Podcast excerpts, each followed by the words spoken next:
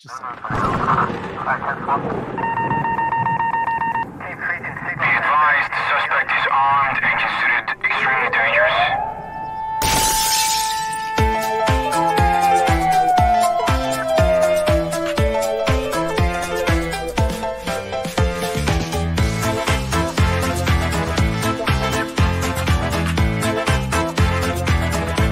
Welcome to the Safety Doc Podcast with author, radio host, and nationally recognized safety expert, Dr. David Perodeau. Join us each week as we discuss the best and most bizarre practices in safety preparation and crisis response.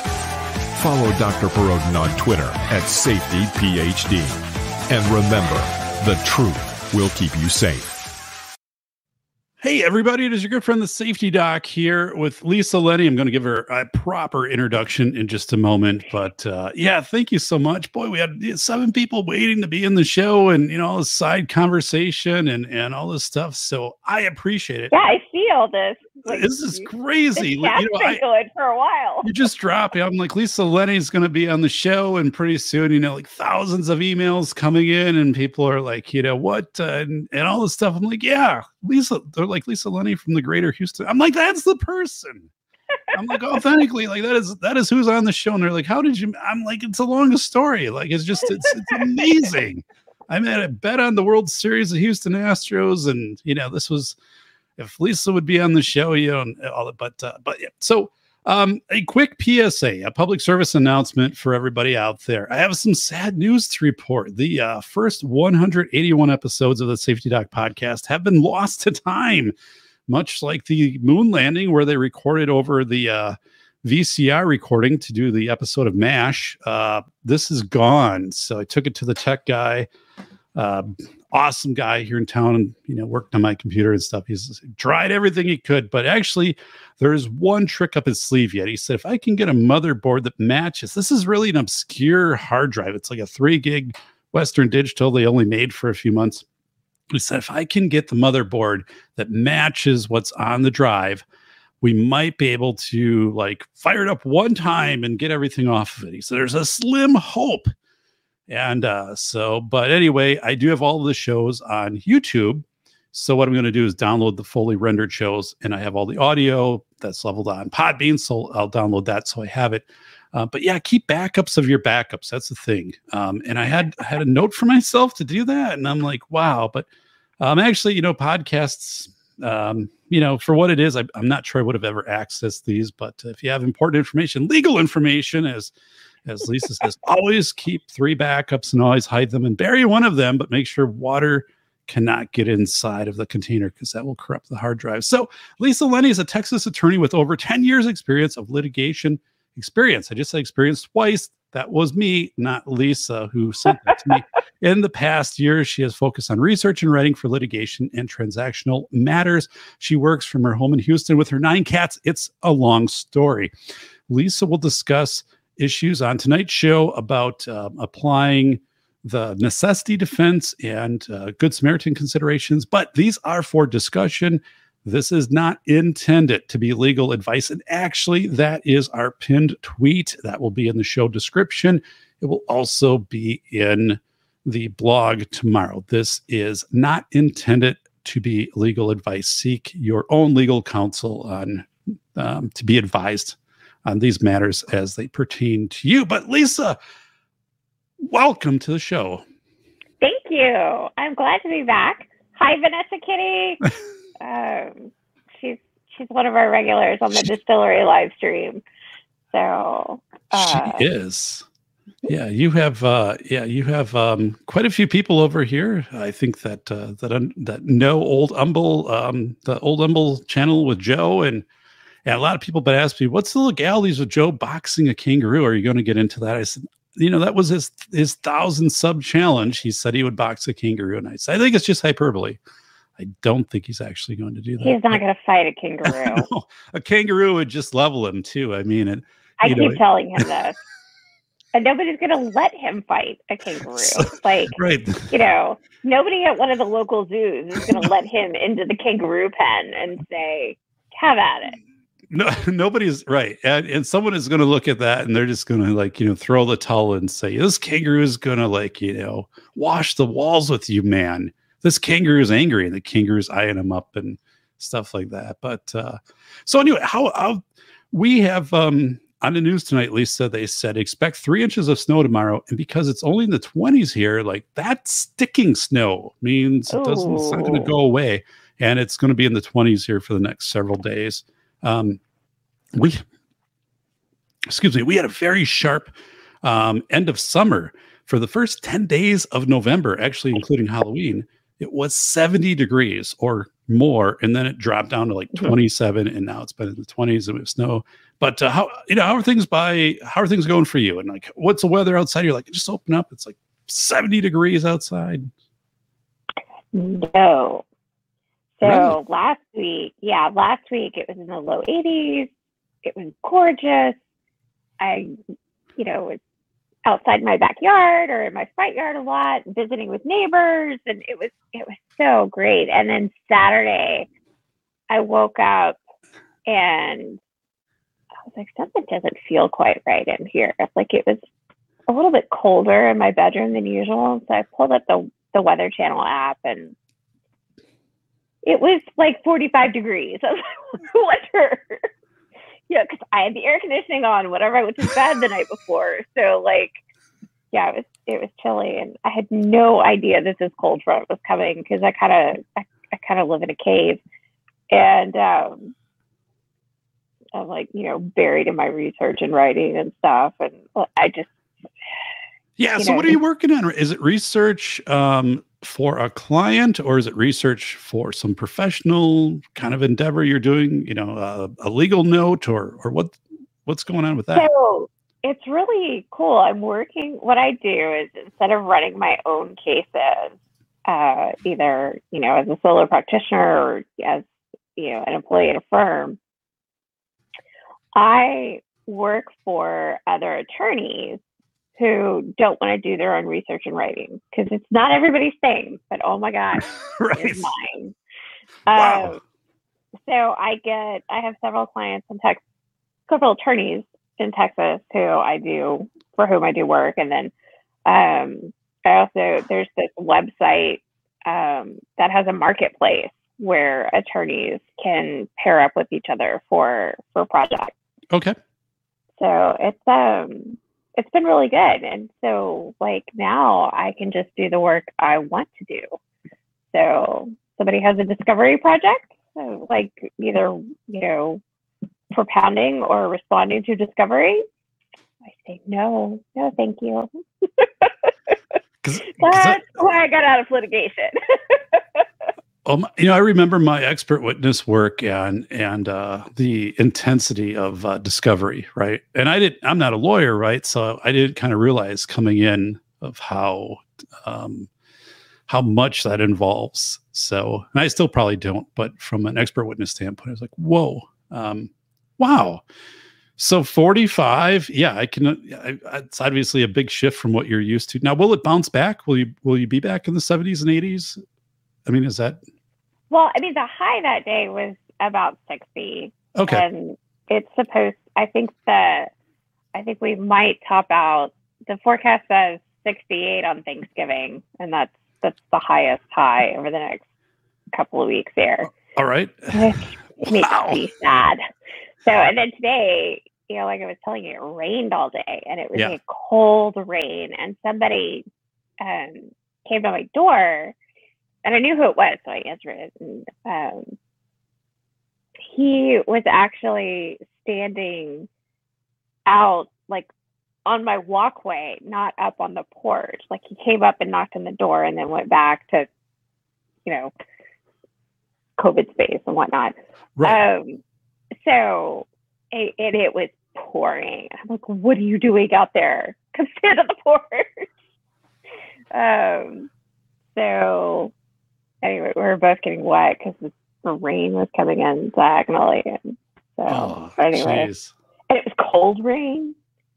And that is my least favorite weather is a cold rain. Yeah. So, I mean, like, I just uh, haven't gotten enough sunshine today. I've, I've already my third B vitamin gummy. right. Oh, you know, when you talk about cold rain, I, I actually remember when I was younger, like uh, this this cold rain, kind of like in October, and one of my friends lived a few blocks away and like walking back and just this like cold pelting rain, and I still remember it to this day. I'm like, this sucks. And I was only ten. Um, I'm like, I am not for this. I do not like this. So, so we're going to talk about a couple things today, and um, so the first thing is what's called the law of necessity, or I guess it's probably more of a defense that you would try to apply, and, and you'll you know help us understand that. But um, and and this has to do with you know a, a quick example is would you trespass onto somebody's property if you had to if, if someone was drowning in a pool, right? And, and you could get them out, right? So would you trespass in order to save somebody? And we can kind of you know think of things. Um, would you you know follow somebody um, who is swerving right um, around I've done that. okay yeah. So so would you follow one of my students lisa in one of my uh, legal courses right? So i'm not a lawyer but you know one of my courses a week ago said um, she was following somebody who was swerving and she was keeping up with this person and then she dialed you know 911 and uh, the the police said stay up with this person. Like put your flashers on but stay up with them. We're going to dispatch a state patrol. So like so she said at some point she's driving over the speed limit to stay you know, to follow this person. So that's kind of a law necessity. She's breaking the speed limit, but she's Mhm. also being kind of directed to do that. And the thought is, right, if this person hits somebody else, there could be a you know accident and, and injuries or or worse. Um, so we're going to get into that, and then also good. I want to you know have a discussion of Good Samaritan law um, because I don't think a lot of people are aware of what Good Samaritan law is. I, I mean, and also I, I think people I, I was first on the scene of an accident in september and there were a lot of people that drove by um, and I'm, i was kind of wondering why that was happening and if people don't want to get involved or people just don't know about um, good samaritan law i looked it up in my state by the way um, so i have like a definition here from wisconsin but and I, and Lisa and I, you know, I, I was sharing beforehand. I think we should have a Good Samaritan Day. I think um, a day where newspapers, the media, and, and they cover like, here's what the Good Samaritan law is in your state. So people are aware of that and they're not hesitant to act in an emergency to possibly uh, save someone or save somebody's life, not having to measure that against, oh, if I, you know, pull you away from a vehicle that's on fire and and I injure you uh, by doing that, um, you know, what is immunity? Again, this isn't legal advice, but but it's kind of weird that we don't cover things like that when we have an entire month for allergies, which is April, Allergy Awareness Month. But um, so so Lisa, you know, we I shared that example of uh, you know, so you know, you're there going through the greater Texas area, and suddenly you're looking over and saying, "Oh my goodness, someone's drowning in that pool," um, and you pull over, uh, but you know there's a there's a sign on on you know in front of the property no trespassing protect protected by ADT and whatever these you know things are. But um and and so you have to make a decision there right? Of okay I'm, I'm going to trespass in order to save a life or I'm not going to trespass. But what should people what are the considerations maybe that the courts would look at or that a lawyer would look at in situations like the law of necessity or the necessity defense Well, I think, yeah, I, I don't think the law is where you start. I think morality and ethics is where you start. Um, and from that is where where we get this common law tradition of you know the Good Samaritan law and the the law of necessity. And while those have been codified in statute, oftentimes, um, hang on. Um, you know, it it comes from you know a, a tradition of, of what is valued. Um, so on trespass, it's um it, it's it's a really interesting um, it's a really interesting tort that also ties into a negligence uh, tort called premises liability. okay And so in order to let me pull this up real quick before I bungle it. Um, okay, it's it's getting really bad when I think I know what page it's on, and then I go and look at what page it's on. I'm like, oh, I was right.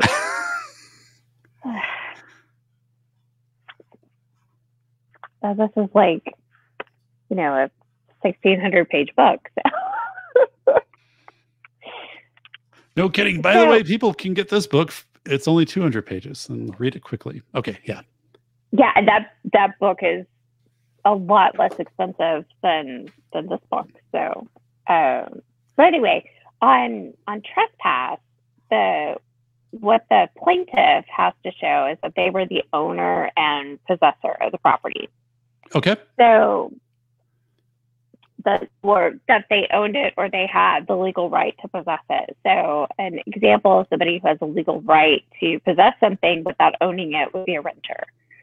Uh, you know, Okay. say somebody's renting a house and that house has a pool and you know somebody is is drowning in that pool.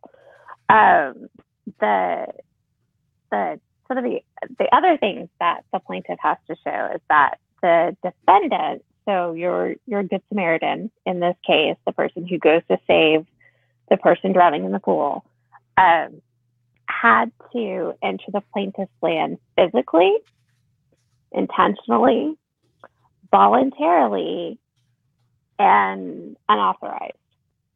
Okay. So those are all things that we see in this situation. Yes. Like, uh, I would say that there may uh, the voluntary issue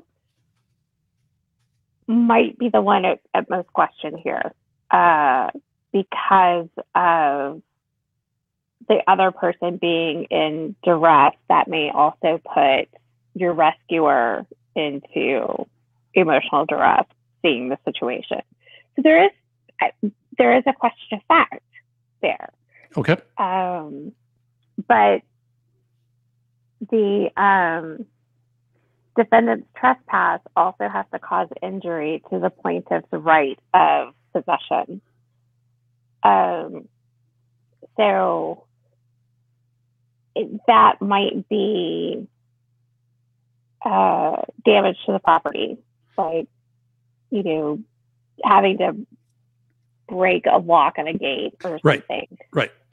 Um, so it really just somebody's presence on your land is it, that's an interference with your property because you can't use it the way that you want to because somebody is standing in the middle of it or somebody has dumped a bunch of trash in one corner, something like that.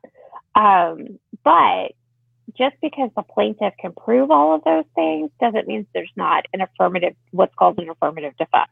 Affirmative defense. Okay. Yep. So, an affirmative defense is something. So, let me back up. On the trespass cause of action, the plaintiff has the burden of proof to show that by a preponderance of the evidence that um, so what that means is that something is more likely than not um, that they fulfilled all of these elements of the cause of action. An affirmative defense is where the defendant bears that burden to prove the defense. Um, and here, um, the Good Samaritan uh, would be a, a defense to this. Um, what else? Trying to think. Um, like I swear that there were other. Let's see. The oh, here we go. Okay. Um, there are obviously statute of limitations is a defense if they wait too long. Um, there are immunities. Um, the Good Samaritan is one of them. There is something else that we'll get into when we are specifically talking about rural land. Okay. and um, so the other thing is that something is the plaintiff's fault. And I think in this situation, that there would be a really good argument that you know plaintiff didn't didn't secure the pool or um,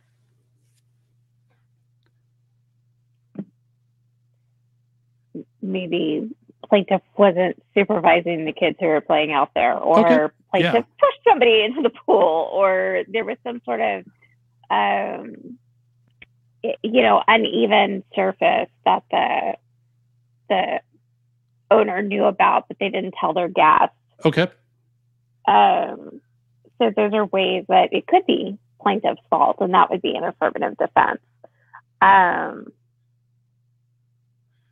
So you just said so this is what I wrote: interferbinent defense, which I'm I'm gl- I'm guessing I'm guessing this isn't correctly spelled. What should it, how is it spelled? affirmative, Oh, affirmative. Okay, Affir- like as opposed to negative.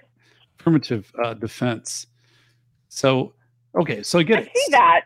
So so they're saying so saying you know um, you didn't have this properly secured. A neighbor, uh, you know, someone from the neighborhood got into this, a kid, and because right your fencing wasn't pro- uh, you know properly set up or whatever around the pool. Okay, so got it. Yeah, so that's a and and that's premises liability is the related cause of action, and what kind of um like if the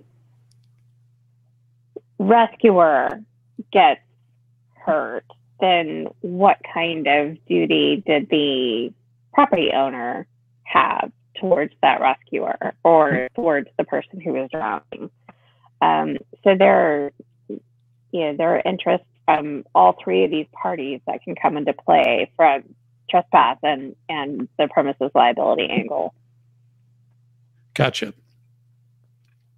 So if I if I if I approach um so I approach an attorney, right? And I say I save somebody from from drowning, right? At least they were flailing around in a pool and I stopped my car and and had to, you know, jump over a fence and the property owner saying I bent the fence as I, you know, jumped over it, but I was able to to get this person out of the pool. Um so, what are some of the considerations? I one of the things I'm trying to think of is is I think people um, hesitate, right? Because they're like, if I do this, how how am I going to justify my my actions? To I mean, so it's it's as we you wrote um, to me, you said it's risk and reward, right? You're looking at the situation, evaluating it, and say this person it looks like they're drowning, right? And if you were to ask this person afterwards, they would say, Yes, I was, you know, I, I don't know how to swim and whatever. I fell into this pool and and you know, thank you so much. Um, but then the homeowner, you know, is is coming out and litigating and say you're trespassing, plus you did damage to my fence when you jumped over. Now the, the fence is bent. Um, so uh, how do how do we I- guess what do you what do you think legal counsel might present? Is it to a district attorney? Is it to a judge of of of arguing it's a civil this? cause. Yeah, it's a civil cause of action. Okay, Um, and as far as as far as criminal activity goes, I really don't have any perspective of that. okay, Um, so yes, there can be both um, a civil claim and a criminal charge, but a criminal charge is going to be pursued by a district attorney um, or a prosecutor, whether it's you know city or district or county or whatever. Um, it, that's not going to be prosecuted by the homeowner. The homeowner is going to prosecute a civil claim. And as someone who, you know, as, as an, attorney who might be defending the rescuer, I mean, my reaction would be, are you kidding me? Right. And is there such a Uh, thing as like summative judgment where, you know, a, a judge might look at something like that and say, come on, you know, and whatever. It's even on ring doorbell, like, you know, that this person came running over. Um, in it, let's even say like that exists. Like there's some forensic evidence of a, a video capture from, you know, the the homeowner's own video of this. Uh, Is there Right, such a thing as, as a judge just just maybe saying, get this Not- out of here? Not a judge. They typically can't do Okay. they typically can't render judgment on their own. Uh, they can't act. The legal, the Latin legal term is sua sponte. They can't. Can't act on their own. Um, so your defense attorney would bring a motion for summary judgment or a motion to dismiss. Uh, there are different procedural rules for how you get a, a case to go away. so Right. in this type of situation, it would typically be something like uh, I, I deal a lot with motions for summary judgment, and there are no evidence motions for summary judgment. There are traditional motions for summary judgment. Okay. And in a no evidence motion for summary judgment, you just have to show that the plaintiff doesn't have evidence of one of its elements, um, which would not be likely in this situation. So, because the, the plaintiff is very likely going to be able to prove that the rescuer was trespassing just from the bare elements Right. the right. important thing here is the affirmative defense.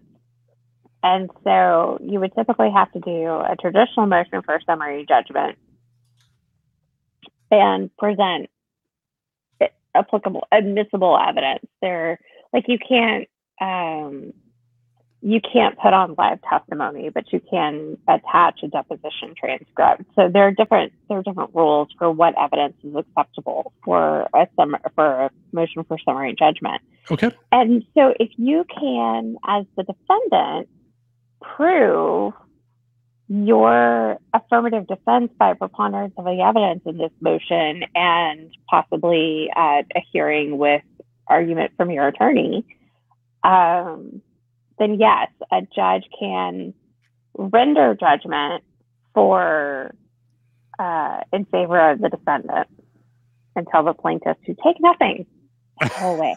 Okay. Well, Is this anything you've you've seen or when you were in law school that you studied? Um, Uh, yes, this Okay. is most definitely a law school. Uh, it, it would have been covered in tort.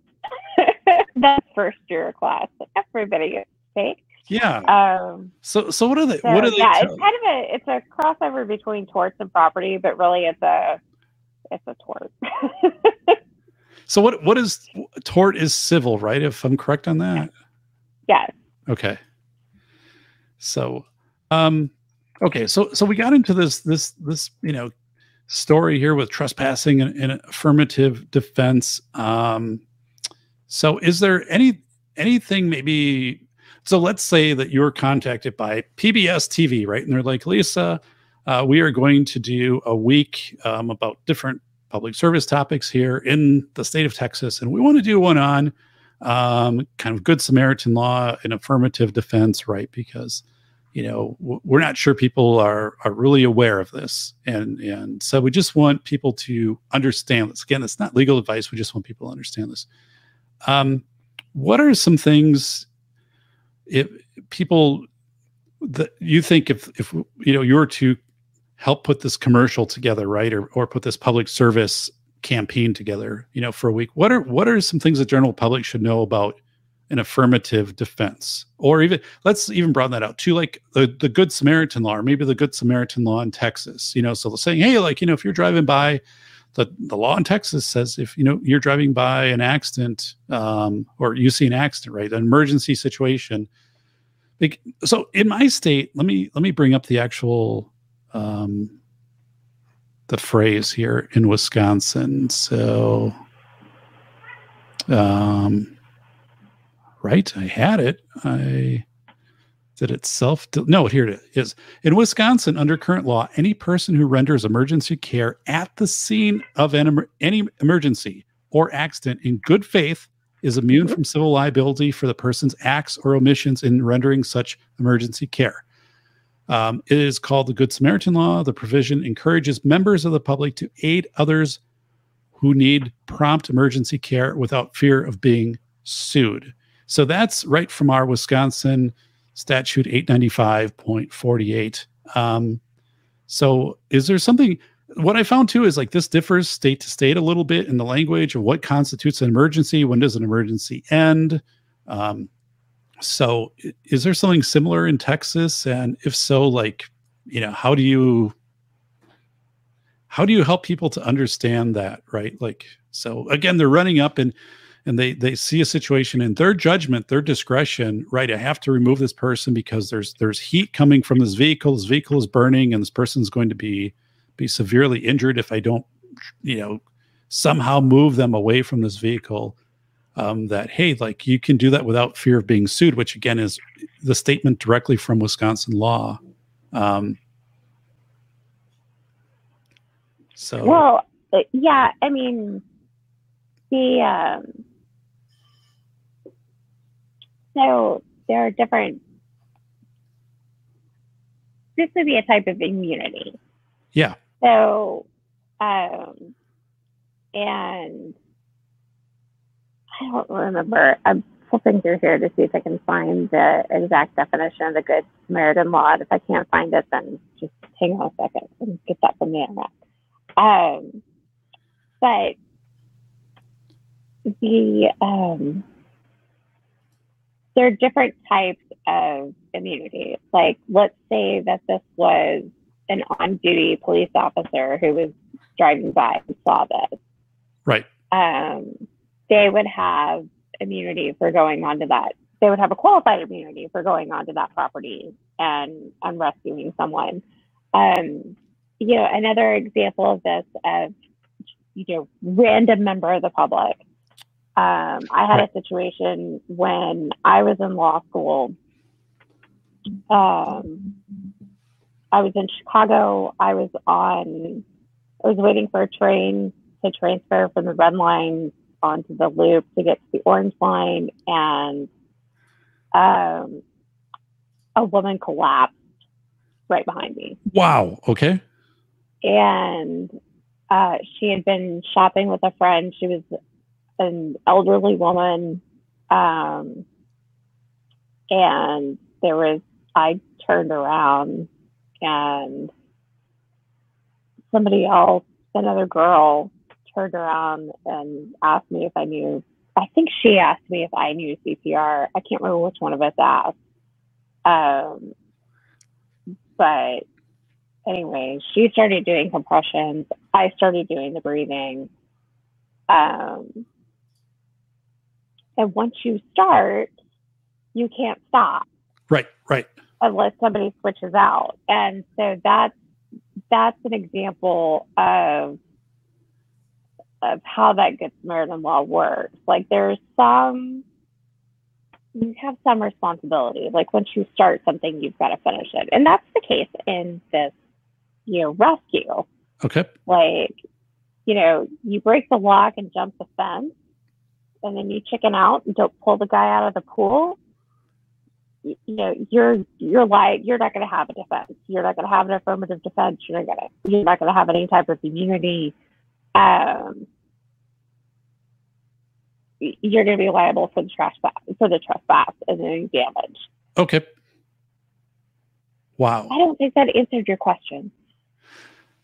no but it does it does get to uh, an issue well it does get to an issue of commitment right so you, you have to commit to to completing the rescue unless you become informed of some extenuating circumstance right you you you know you come up to the, the pool and there's a shark in the pool right all of a sudden you're like whoa like this changes my opinion of jumping in to rescue the person Right. Or like in the case of of giving CPR, there was a third person who came in to the rotation. Um, so that's an acceptable um, okay an, an acceptable break. I mean, I stayed at the scene until the paramedics arrived and tried to comfort her friend. And I was ready to jump back in if somebody needed a break. Um, and so that's a that's an acceptable pause or stop in the rescue if somebody else steps in to take your place because you know, you just can't do anything. Right. So, um, anyway, um, totally lost my train of thought. So, so, so, so you're being asked by by Texas PBS, right? Of, of right. Okay, they're saying we we're we want to do something for a week where we help the public to become aware of um, affirmative defense, good Samaritan, and, and they're saying because right, um, you know, maybe it's you and there's many people in this in this group which is trying to inform like what would we actually do? And they're saying okay it's people who aren't stopping at scenes of accidents. It's people you know there's there's narcan right available in a library but you know someone won't grab it and administer it. There's an aed in a hallway. Somebody you know collapses might have a heart attack but they're afraid to take the aed out um, because again they're they might be thinking about you know liability. What if i hook this up wrong and actually it kills them right? You know but um so so it's this thing of saying we've got this on the books. We want people at least to be informed that it's it's out there. Um how how do you think people i mean is this through tv commercials? Is it through like demonstrations? Is it through billboards? Like you and i i've never seen this. Like i've never seen this anywhere about good Samaritan law or affirmative uh, defenses or immunity. And, yeah, those those are all tied together. And and, um, and so I think I think it's one of those. So so Lisa, what I do at the start of the school year with my superintendent class. So these are aspiring or new superintendents. There's a there's a scenario that I run which is authentic to Wisconsin. This happened in our state last year. Um, elementary student with autism wanders from a playground um, at recess, and they go into uh, private property, and on the other side of private property is Lake Michigan, and there are you know two two questions that that I pose to the students on this. One is you know your staff come out and you know do you send your staff onto clearly marked private property to search for the student? That's one question like what do you do? I'm not telling you what to do i'm just asking what would you do? And the second one is you have somebody show up with a drone. They heard the 911 call over their scanner and they're like, I'm here. I live next door, right? You know, it's this rural area. I have a drone. I can have it up in the air in 60 seconds and start looking for this kid. Like, do you accept the drone? Um, so those are the type of, and those split, those always split 50 50 because I ask them and then I give people index cards and say, write your answer down.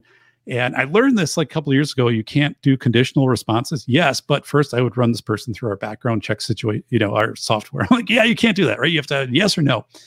So this always splits 50 50. And I'm thinking, oh, like that's not good. And usually when it splits, uh, I ask the no people and like, I could get in trouble because a drone maybe isn't supposed to fly over private property and I would be held liable for that. Or if a staff member tripped and sprained their ankle, like I could be sued because I told them to go on a private property. And I'm like, okay, those all make sense, but also like you have a, a child with autism who's approaching a lake, right? So, mm-hmm. um, so, but it, but then we talk about what we're, you know, right now, like they they never hear anything about this. Their organizations never say anything. You never see anything on TV about it. You don't read anything about it. No one's ever taught about about this. So yeah, if we're just to give a basal understanding for people, uh, uh, just w- what do you what would you want people to know, and how do you think it would be effective? Like through again TV commercials, through billboards, through you know, we're kind of creating the future here. I mean, I think that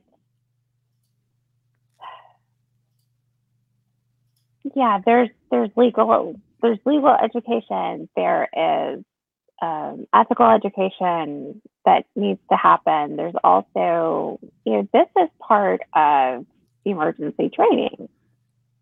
This yes. should be part of emergency training and to be prepared for what what happened and to understand what your rights and responsibilities are. As you know teacher superintendent school principal you know in this um, you know a lot of times the good samaritan laws are coupled. You'll see a lot of education about them in things like cpr classes. Um, you know, most CPR classes include the education about how to operate an AED. Um, so I, you know, the more that we can do outreach on emergency preparedness, then I think that's that's the way that you you couch the lesson. Is this is you know if you're helping in an emergency, you may have protection. And that's the thing with the law is that it's not cut and dried. Yeah, that scares me when you say that. You're like, you might have protection. So may, may, may, it, it, you may. So when I, you know, I saw this accident unfolding in front of me uh, like 100 yards in front of me on the way back from teaching a legal class. Again, I'm not a lawyer, but it's legal issues and, and school mm-hmm. stuff. So a superintendent class, nonetheless. Like, and there was there was a, a truck merging in it, no, an SUV merging, and it hit the back of a truck, and the truck spun around, and and uh, so and it was on the interstate. I'm like, holy smokes! Like I'm going to be the first one on scene, and uh, and, you know, I was a firefighter, so there's some things that automatically kind of go in. Like I need to position my vehicle in a safe way. I, I quickly grab like a flashing red light handheld thing from my my trunk um, and went over.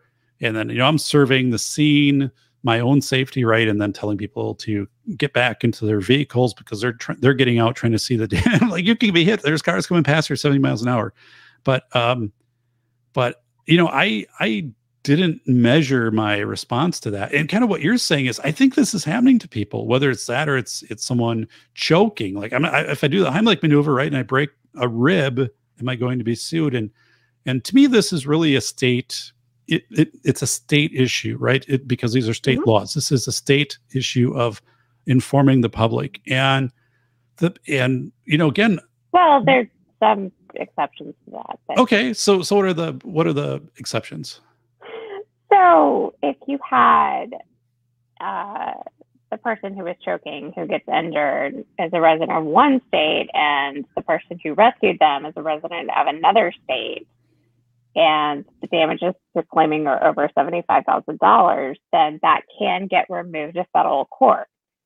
And what they would do is basically play by federal court procedural rules, but apply the state law where the incident happened. Okay. Gotcha. I think so. So let's say you it's in like Texas. all these little, you know, it's like a choose your own adventure book. well, it, it, you know, Lisa, though, I I'm glad that we're having this conversation because I think what you're you're underscoring right is that this is murky and people what people so people in my class will you know they'll point out the one example where this went really bad for somebody right? Where they tried to do something and whatever they botched it or there was a, a ruling against them and then they'll use that as their precedent versus the 95 other situations where this wasn't a negative outcome and it, it didn't end up with someone uh, fighting this out in, in court. So, so I, th- I think what you're doing is you're underlining the need for a dedicated public service campaign on this, right? I, I, I think that's, I, th- I think that's pretty, because again, I'm looking at this and saying, I don't know. I don't know for sure. And again, it, a public service campaign doesn't make it black and white. It just brings more information to the the topic and if and if the goal of the public service campaign is yeah people will will you know more people would consider stopping at an accident because they understand our state's immunity. But right that is it's still always going to be subjective versus the context. One person comes up and they're like you know the vehicle's burning and i thought it could have exploded at any point. So they pull somebody from the vehicle and then an expert witness comes in a legal case and says that was just like incidental burning of like a, a you know a door panel right that wasn't the engine and door panels don't explode. This person's like, I don't know. I don't remember. I was just I was adrenalized. I saw some guy fight a kangaroo. I was driving back from that. It was awesome. it was a distilling company owner. It, it went 15 rounds. It was a draw, and then you know it was just I, I saw this person, and then I went and I ran up there, and and I thought, in my opinion, in my discretion, right, that um, I needed to get them away from this. So, um, so you talked about in in law school, this was covered. So um, and, again, you know, maybe this comes up to you as an attorney, some similar situation like this. How, again, how would you help inform people about this or, or try to?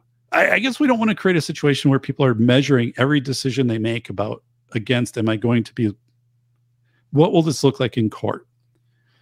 And I, I know maybe that's maybe the way the world is, but also like, right, we talk about the kid and, and who was lost and right you can't have a staff member saying oh i got to call the superintendent. Superintendent's got to call a lawyer before we start a rescue. And you know responders won't be here for another 10 minutes. And so like that just doesn't function in the real world. So um so yeah i guess help help me out on when you were a student going through this i mean did it seem kind of black and white or was it real fuzzy back then or? Oh yeah, it's fuzzy. Okay. I mean, um, and uh, this sounds like a great towards final examination scenario, um, where you know you're you're going to take into account all of these different factors and you know over the course of the semester you would have gone over case law that you know, may not have been consistent, but it's it's still influential case law, even if it's not precedential or binding on a particular state court. Um, so, yeah, they. It's not black and white, and and that's why, you know, law school exams are a they're a different beast. Wow. So, so again, you know, I'm so now like I'm I'm putting my my mindset right in in the person who, if I drive tomorrow and I, and get I see an accident or right I something has happened. Somebody i'm driving past and someone is roofing a, a house right? And i see them actually fall from from the roof and and land right? Um, and i'm like whoa i've got to i've got to go you know check on that person.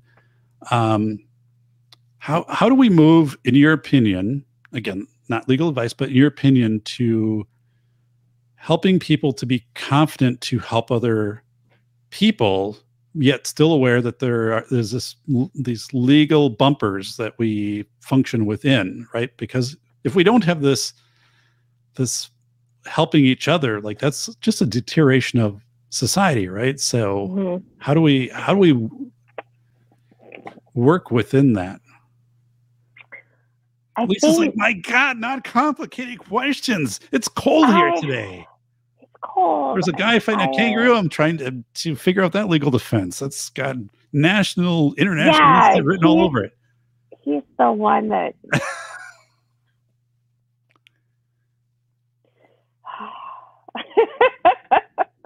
why but i so so the So, am i right though you oh you know, there's this emoji that um has a raised eyebrow and like the mouth is straight across, and it's it's kind of like this judgy emoji. right Yeah, that's my emoji that I use for Joe all the time. We're talking about our good friend uh, Joel at uh, Old Humble. So yeah, you can check out that channel on YouTube, and you should. You should. Um, Old Humble Distilling Company, our our good friend. and Joel. you'll He's see a- more of me there. So Yes, yes, absolutely. So, um, so all right, the PBS people have just uh, buzzed into my ear again. They're like, "Oh, what's Lisa thinking? Uh, we got a meeting tomorrow morning at seven. Oh, right, right. So, you know, I think the way to approach this is through um, first aid training, CPR training, emergency preparedness, um, it, you know, and whether that's hurricanes or flooding or earthquakes or like, I think that there are a lot of ways to incorporate this into emergency training. I don't think that there's a way.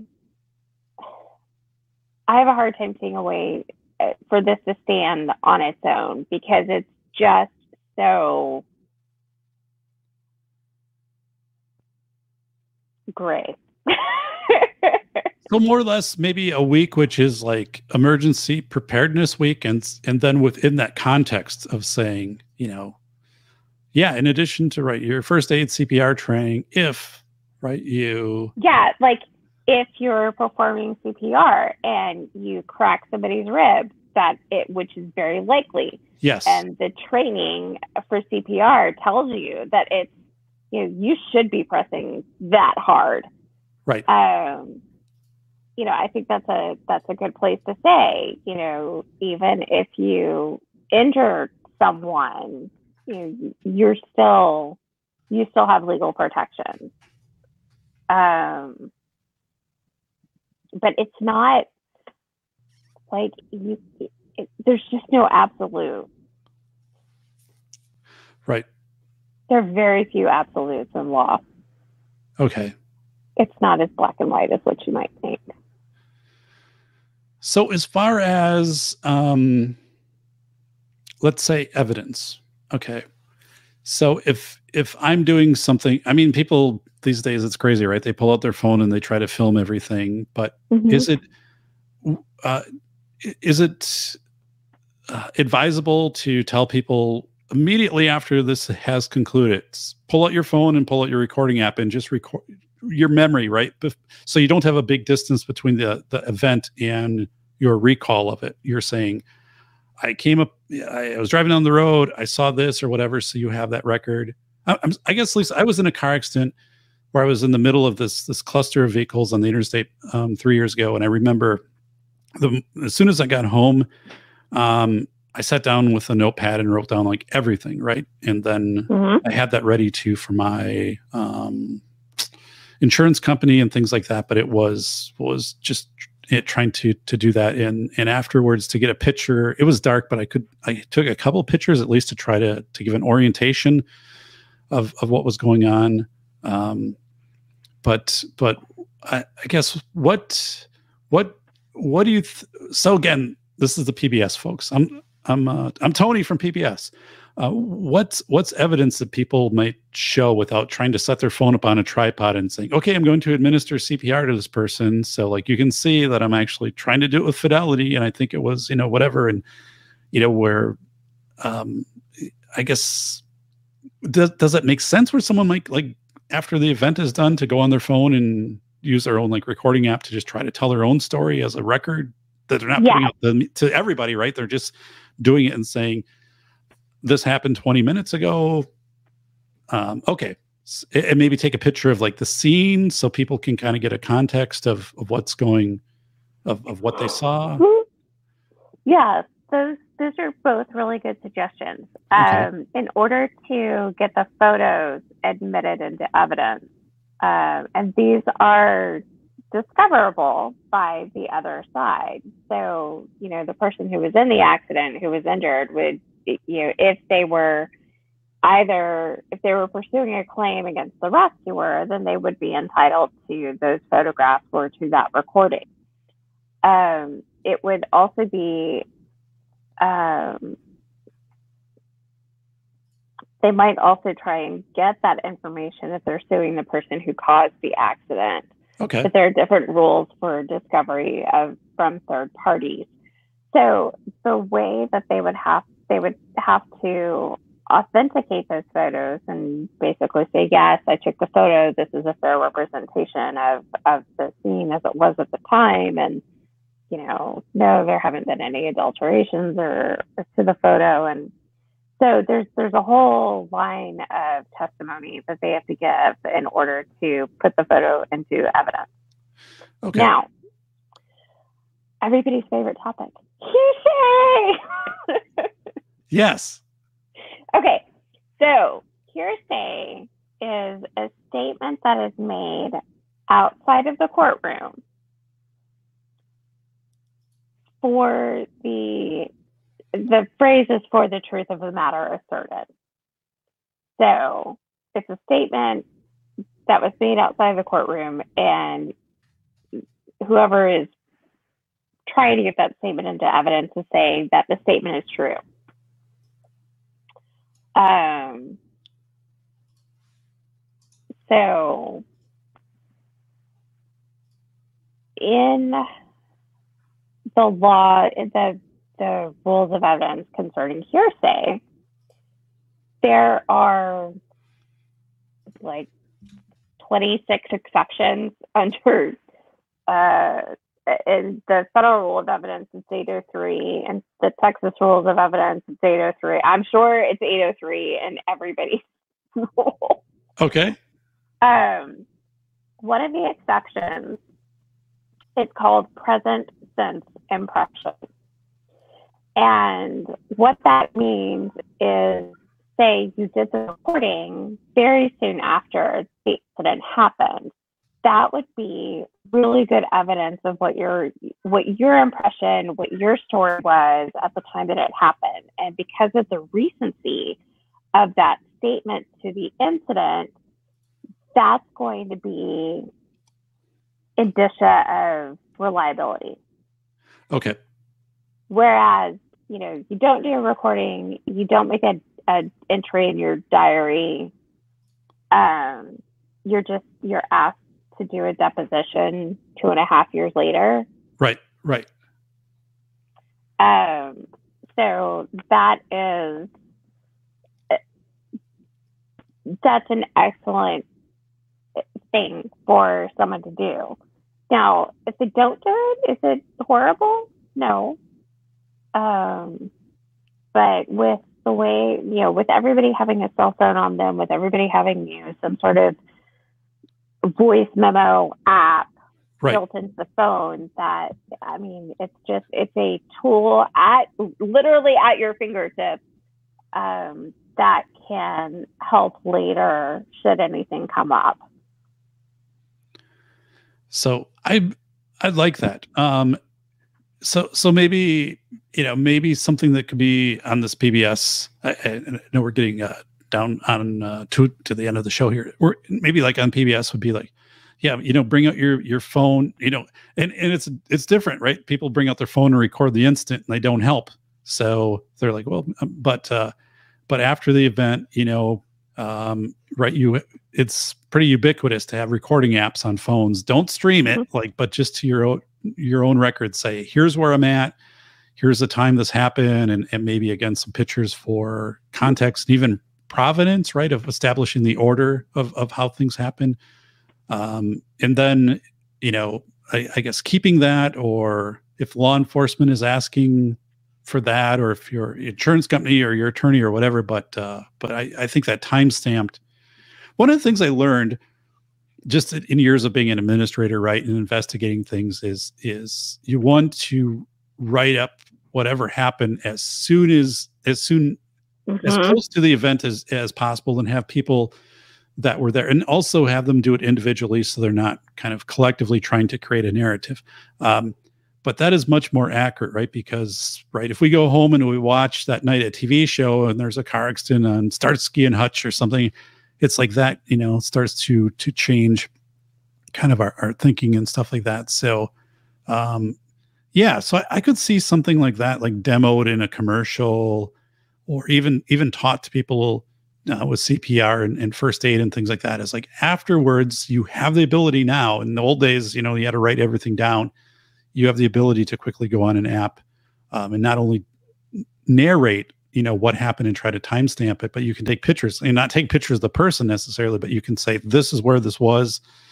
And and i think one of the things i've seen at least in school litigation is the power of video and the power of photos that are timestamped Mhm. um, has been enormous for anything that's gone on of saying this is where this happened and whatever this hallway or out in front of this and this entrance and somebody slipped on a sidewalk okay here was a picture the moment after it happened and you can see like there's already salt on the sidewalk so it was appropriately salted and then you have to go back and when was it was it salted just before the picture was taken and whatever but um, See, that's a premises liability case. okay So uh, that's that's an example of, of a premises liability case. Um, so a twist on your scenario of you know, rescuer goes to pull somebody out of a homeowner's pool, but the rescuer gets hurt yes on the land. That's a premises liability case.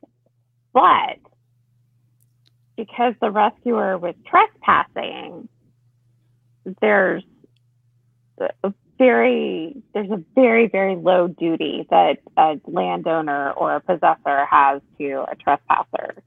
So you know this kind of I know that's not really what your school superintendents are interested in, but that's um well, I mean, maybe they should be. You know, if they're the ones going onto the land and they get hurt, you know, that that is part of their the risk analysis. So what I what I tell people on this is, um, and I, you know, obviously I'm like, I'm not your school attorney, and you know, I'm not going to advise you your school legal counsel, but you know, um, you know, you these are questions that you need to. I always say, like, have a notepad down, and we do this in class, and say, here's a question you need to ask your school attorney of what you should do on this, and, and this and this falls into that um, area of what would your school attorney advise. You're still going to have to make a decision in the moment, like what would you do. Um, but it is yeah so like somebody you know runs onto that property where the pool is and there's a tree and they hit their head on a low branch on the tree and they get knocked unconscious. And it's like well if you wouldn't have run over here like there's really no need to trim this tree higher. Like you just ran a certain path and hit your head on a tree right? That that's not the homeowner's responsibility because people aren't going to be running under this tree normally and um so That would also be it, pull an issue of an open and obvious hazard, which is sorry, you're you're kind of getting in. I love premises liability. would i be a good attorney i'm not going to um yeah yeah, not- don't don't take on this six figure debt for law school. yeah i'm not i'm, I'm not going to uh to go back in that uh or i've never done that but i did do some expert witness work uh, which was very intense one of the things that caught me off guard on expert witness work was once you you begin it it's like a four to five year commitment on a case. And i thought it would be like you know i would be in and it would be like six months and it's like nope it's this and then it's additional and then you know it's and then these people are dismissed from the case but these people are still in it. And and I had, I had one case that I needed to work with a lawyer to actually get me out of the case because the um, the case I thought had changed um, over time. Like when I was initially brought on, I thought it was about this. I was I was working with these these school policies and stuff, and then it it changed uh, halfway halfway through. There was some dismissal of some of the parties, and I said I'm no longer an expert in like what you're trying to litigate against. Like that's changed and they didn't want to let me go. They're like, no, you you've started this, you have to keep going. And I'm like, I know Lisa in Texas.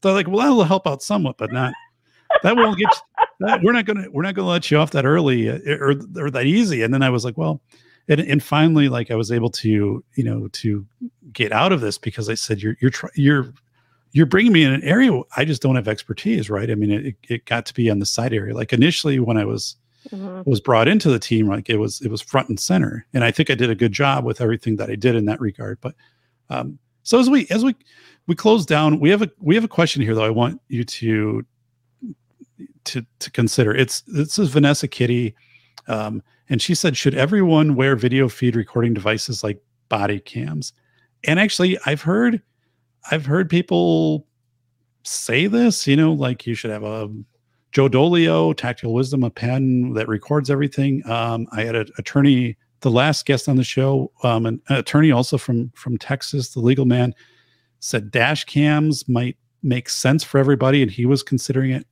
Um, is this So so let's say you know it's a hundred bucks and you can have a, a pen. I guess we all have phones. Like, but should we re- be recording everything that we're doing almost? This is more philosophical. Right? It's not advice, but I mean, what do you? You, I you know how mean- video is weighed in court. Sure.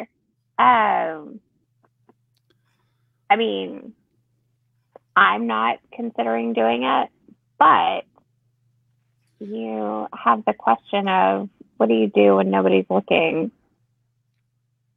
But if you know somebody's looking, I think that puts more pressure on people to do the the right or ethical or moral thing. So I don't know. Well, maybe there's this there's this quasi argument, right? That if if a person is is overtly recording things like they they're saying I anticipate that this could be brought in for discovery or something. So I believe in my own discretion and best interest in these situations. So I'm not trying to hide anything. I'm trying to be really transparent. I'm, just, I'm, I'm also trying to think about, you know, school scenarios where um, school administrators say we've we've we are covering more of our school campus with high definition cameras. And the Mhm. question now is like do we start to do classroom cameras? And there are many issues with that. Some some of it is like um, instruction. Okay so here's the company that we bought our curriculum from and they're saying if you display this out to the public you're violating the rights to the curriculum that you purchase right and and so that's there. Obviously portrayal you know students if there's any video that's leaked outside of the schools there's you know some some student privacy.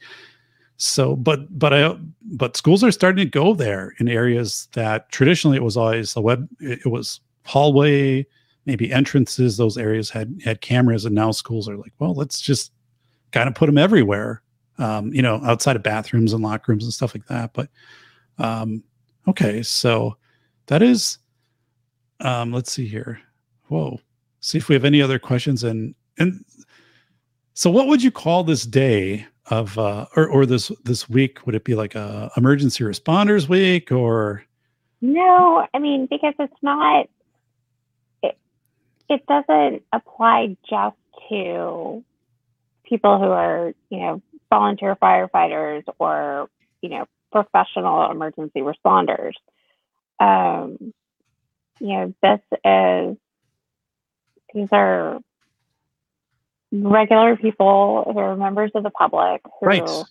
maybe you know happen they happen upon an accident they walk into a room and somebody starts choking or you know there are these random things that happen that people just walk into. I mean, yes. like my experience at the train yes. or at the owl and um you know it really helps to be prepared.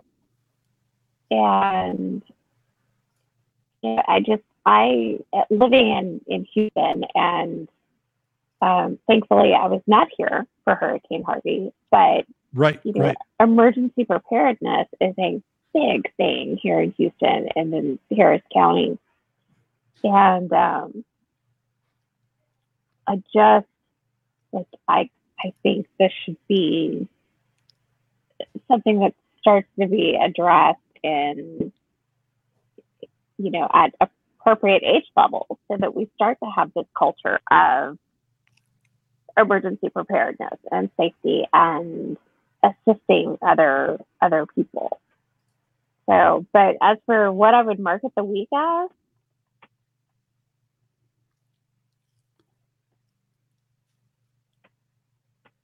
I don't know.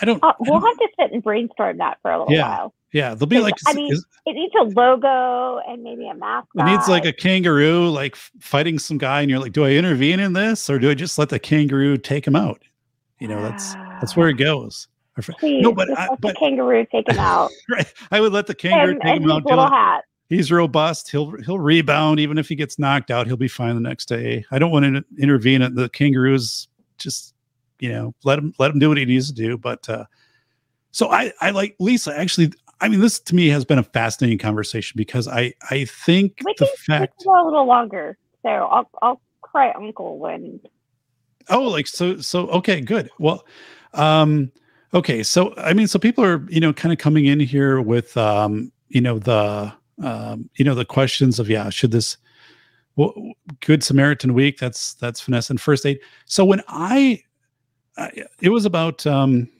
maybe seven eight years ago, Wisconsin passed a law that all of their high school students had to take a CPR class in order to graduate, and so that was a big step. Um, and actually, it worked with that's the student. fantastic.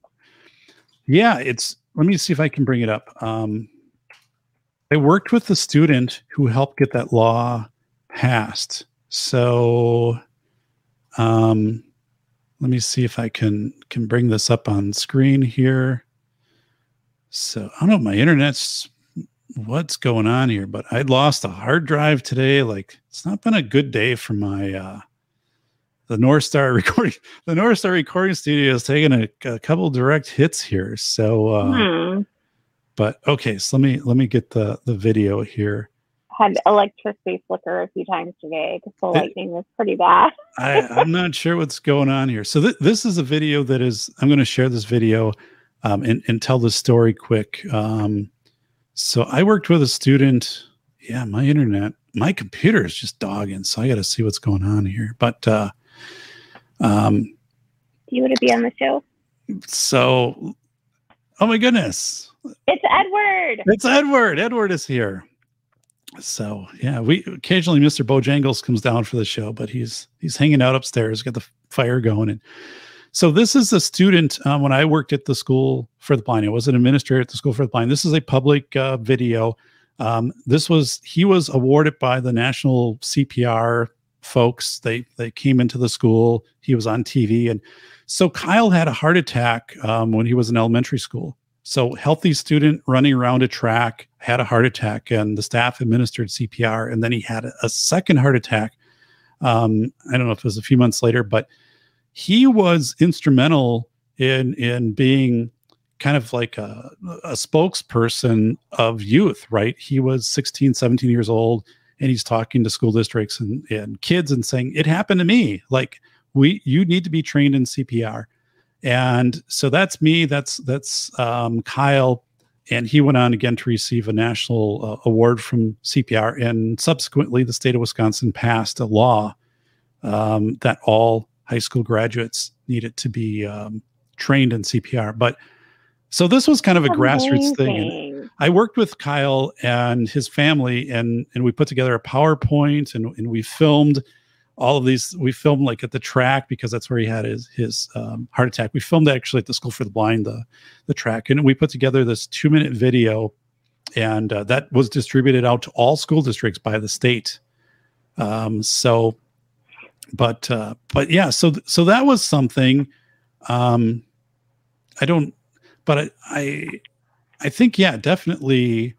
S- you know, some, it, and then also the courses should be free, right? I think if you're doing first aid and CPR, these courses need to be free, or at least like if American Red Cross or whatever organization is putting them on, that the government is paying that organization, right? That they're reimbursing the organization. So if citizens take the class, there isn't a cost to a citizen to take the class.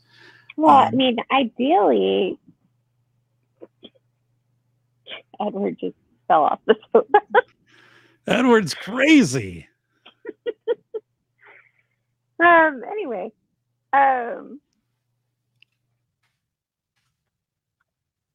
I mean, ideally, what you would have are corporate sponsorships and, and having companies give back to the give back to the community and doing community building and you know spreading this awareness. And um, I was just having this conversation with someone the other day, and perhaps I am getting more liberal in my old age with the concentration of wealth. But anyway, um, aside from that, um, I I think that um, making it accessible is really important. And um, JLM, where are you? What part of the country are you in? JLM. Yeah. What are you, New York, New York City, Jim? His name is is Jim, um, but he does JLM. But yeah, Jim, are you you know New York City? So let's see if he. Uh, So at least here in Houston, Jim, this is June- the response to the question, by the way. But anyway, sorry about that in Houston. Jim, that's not the question I asked. Are you what state do you live in? Yikes. So I'll put it up when he when he posts it. just kind of lost in this whole Michigan. Okay. Uh JLM is in Michigan. Okay. Um so offhand, I don't know of any resources for a free course in your area, but in in Houston, the Junior League of Houston is the only organization that offers free CPR certification classes. And we do it through the, our, our course comes from the American Heart Association. And it is, uh, we offer both the basic life saving class and then the one for healthcare professionals. And it is, um, it makes a real impact on the community and because we we're trying to track um, where people where in the city people are coming from for these classes and Okay. you know, demographics and things like that but the the initial impression has been that you know people who need it for their work are typically we're not seeing the you know the neurosurgeon come in for this we're seeing like the CNA and the phlebotomist and you know people who aren't you know taking that chunk of money for the course you know isn't a burden on them Right. to Right. be able to do their job Right. um so but in in all of Houston you know junior league is it as to who's offering free courses so um that's not as ready readily available as what you might think. Yeah, I mean, I I mean, just thinking locally, I can't remember any. I mean, I can't remember any advertisement, right? Of hey, like the hospital, right? Um, they'll do an outreach of learn, you know, relearn CPR, CPR refresher, or first aid refresher, or the fire department. You know, you can go there and get your blood pressure taken for free, but um, right, it comes into time and and and staff, and also, I guess, what people prioritize. Well, But there's also is- the equipment. The those Yeah. mannequins are several hundred dollars a piece, Right. And they are getting more sophisticated. They now have um, adult, child, and infant sizes. Um, and so that's that's a big outlay for an organization who's going to teach these classes to have these things available and there Okay. are video materials and things like that and it's unique to cpr training is that there are no a female mannequin is not required and there's really no manufacturer of female mannequins. And um, there is a nonprofit group who is trying to get best into production that you can put on a regular mannequin that would simulate the simulate the uh, the anatomy of of a woman. Um, it's, it's it's just something that's not addressed in courses and um so that's kind of a, a shortcoming that I'm sorry. I just studied the CPR placement for the junior league, so this is Yeah. why all of this stuff uh, pouring out of my brain. So Um, but that's something that also needs to be addressed to make these classes more comprehensive in addition to understanding what legal protections and legal ramifications are possible. So how do how do we how do we do that? And I, I say it with thinking, okay, so CPR, um, schools in Wisconsin have been buying uh, CPR mannequins, right? Since the, this law had had passed four or five years ago.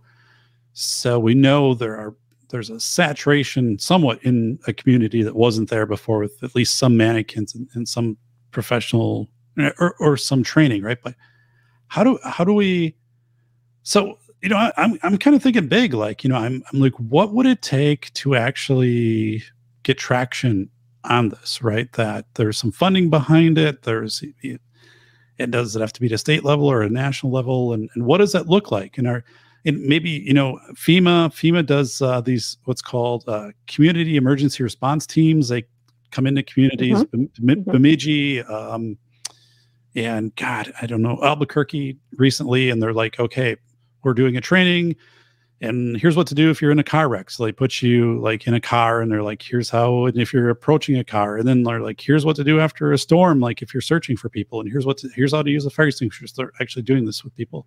Mm-hmm. So I think that's that framework maybe exists to some extent, but but I think there's this massive lack of accessibility for just gen, you know people in general. And what if you have also like childcare, right? Like you're like I, I mm-hmm. can I can do this, but if if there's childcare provided, that's one thing. If there's not childcare provided, I'm not sure I'd be able to participate in this. Um, even like trying to get transported to something, like I'm not mm-hmm. sure if uh, transport. So these the, who would consider these barriers and remove these barriers? And again, I think it's a matter of priorities. Like none of this is trying to do Apollo 13, right? I mean, it's it's coming down and and and saying, and this right, all these things benefit you, the individual, because this can happen in your own life. Like you can be eating supper tomorrow, and someone around the table is like, "Oh my goodness," you know, like I'm I'm choking, right? So you have these, the you know this this skill set, or at least this this sequence you you've burned into your brain. Okay, airway, breathing, circulation, right? That the, mm-hmm. the course has taught you so i'm really i'm really passionate about this um, because well I, I think it is this thing that that benefits all of society it benefits the individual. Um, and and yet right and, and as you said lisa I, th- I think there's this whole opportunity for corporate sponsorship. I wrote about that actually in velocity of Inf- jesus book like glued down here the velocity of information. Um you know, I wrote where, you know, at the start of pandemic, a, a fitness campaign, fitness and fortitude, you know, might have been a, a viable partnership uh, between government and private, you know, businesses, Nike and Amazon or whatever. But, um, but right, like, you know, yeah, what if, what if, you know, Amazon, for example, th- sponsors Thursday night football, right? So what if Amazon sponsored, you know, the, um, a, week that was devoted to this and gave so much money out to um, here's CPR brought to you by and first aid brought to you by Amazon, mm-hmm. which I don't think is a bad thing. Um, but I mean, that would be really kind of a, a cool thing, right? Or, or afterwards, you know, or, you know, Nike and maybe they feature a couple athletes who, you know, had a, you know, cardiac arrest while playing sports, you know, which, which has happened forever, you know, and, mm-hmm and I think some of those stories can be be centered. But right, I, I like where that partnership, and I think there's this thing of, of where I don't know, maybe like people there's for young people, you need to kind of think it's. I, I don't even know if it's cool. I don't want to say that in an aloof manner, but I think there has to be this way that it's kind of like a cool skill. Like I know this, or I'm kind of, um, I don't know if I'm if I'm portraying that right, but you know where it's not like. So one of the things Kyle said. Remember Kyle from School for the Blind who had the heart attack when he was in seventh grade. He said, when people think heart attack, they always think, oh, it's the 70 year old person that had a heart attack. They never think of the 13 year old kid who had a heart attack, mm-hmm. right? So, um, so yeah, like I like that. Um, so yeah, so this, you know, some kind of sponsorship and and some kind of uh, I mean, you could even do, yeah, donate mannequins. So schools receive, and this is kind of recent in the last like 10 years, most schools get all their EpiPens donated by pharmacies, Walgreens, you know, Rite Aid, all of that. They donate to the schools and they'll say, here's your EpiPens. And schools used to fork out a hundred Huh. bucks to keep one in the gym, keep one in the, the lunchroom, keep one in the office. And now those have kind of just become this, this donation. So, um, I, I like that. I'm still trying to, to wrap my mind around like what it, what, so as a, as an attorney, how to, what gets people's attention is, I mean, you're obviously well, money, but I mean, what gets people's attention to be interested in things? You need somebody in marketing to answer Yeah, that it's probably a marketing. that is probably a marketing question of like what draws people. But again, see, but that is something that could definitely be, be done, right? There could be a marketing team to do that. Yeah, yeah, there certainly could be. I think that, um, I mean, for a lot of women in the junior league to volunteer for the CPR program, for example, um, many of them have children, and that's a motivator. So that they're because they're going to get certified in CPR and they're going to get certified to be a trainer, and you know, there's they derive a lot of security from knowing that skill so that, you know, if their children are ever in need of that, you know, they're able to, to be there and provide it. Um, and hopefully, you know, with having the the practice and the basically a, like a muscle memory of that skill that Right. they'll just go and do it rather than panicking because it's their child um, and nobody's there to help. And so, Oh my goodness, look at that guy. it's been kind of creepy. um, but so that's that's one motivation is that you can see an immediate need around you or an immediate potential around you. Right. Um, I think you know, I think altruism and just you know loving your neighbor and caring about caring about the people around you, whether you know them or not. Um, you know, just being in a position to help, I think, motivates a lot of people. Um, and if it were one of the one of the things that a lot of the, the volunteers talked about in the study was how they were intimidated to sign up for this volunteer opportunity at first because they were concerned that training other people or you know learning and then training other people was going to be difficult Right. and it's not.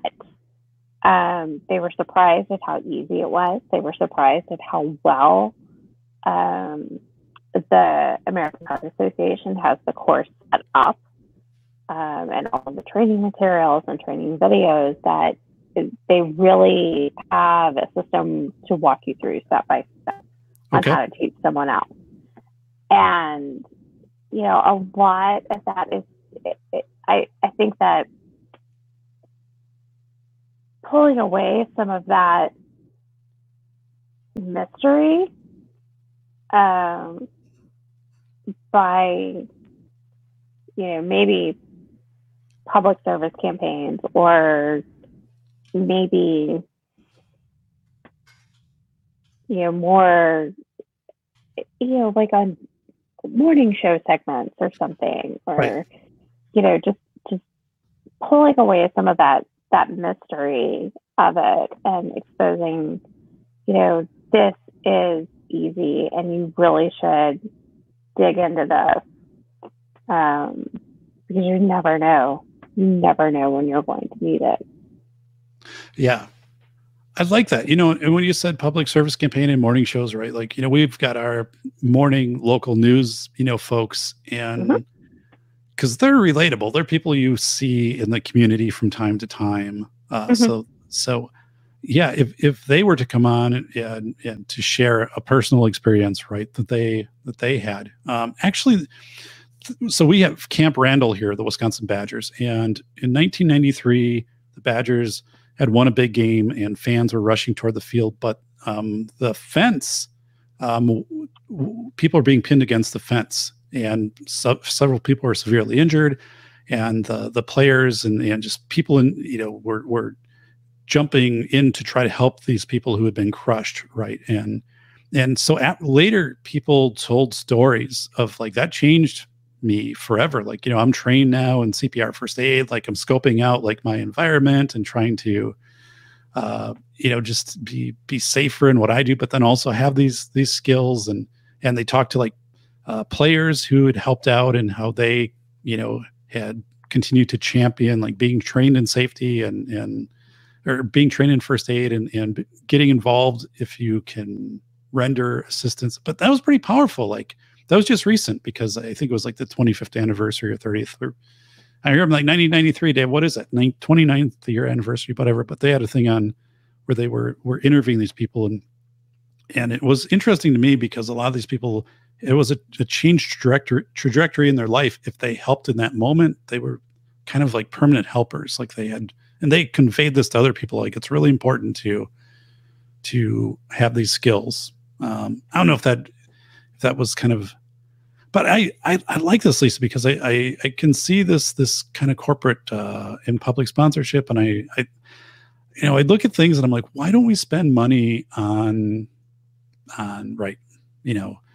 mannequins and different types of mannequins and child mannequins right? Another thing is child mannequins right? In school you know everybody has the adult mannequin but you you're at an elementary school and it's like well you know the 300 kids going to school here are all four feet tall right? So Mhm. um how does how does this work?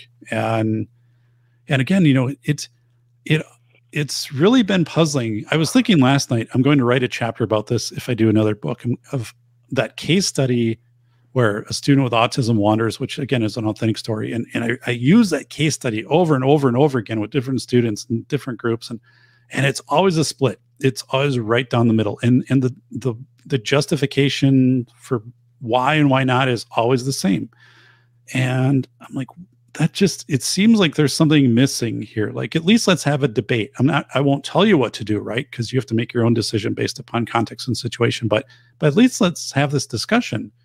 And what what completely fills in that narrative is like we've never been told this by our professional organizations. The state doesn't tell us anything. Like we've got our teaching license. We've never covered this once. The district never covers it.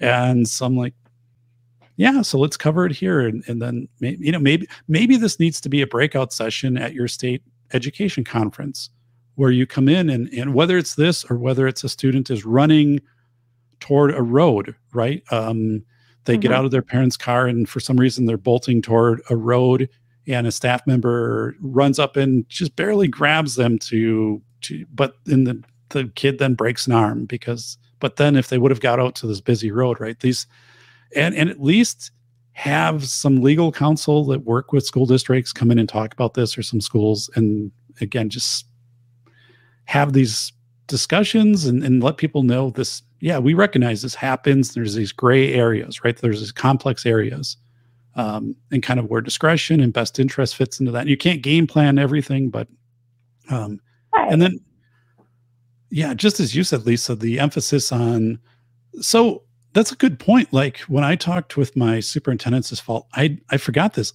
I didn't say how many of you do cpr and first aid training. I never asked that question. What i had my students do is i said i want you to take at your next staff meeting bring post-it notes um, take post-it notes at your staff meeting and tell people after the staff meeting to put a post-it note with their name on it on their uh, fire the fire extinguisher that's closest to the room, right? And um, or you know the fire alarm or the AED, one of the three, but not all three. Like just have them pick one, and then take a picture of it. And you have to bring it to class. Email me, and I'll put it up on screen and tell a story, you know, about it. Like ask people, you know, and and, the one soup said. I had people who said, I taught here for 10 years and I never realized there was a fire extinguisher across the hall from me. Never thought about it once, right?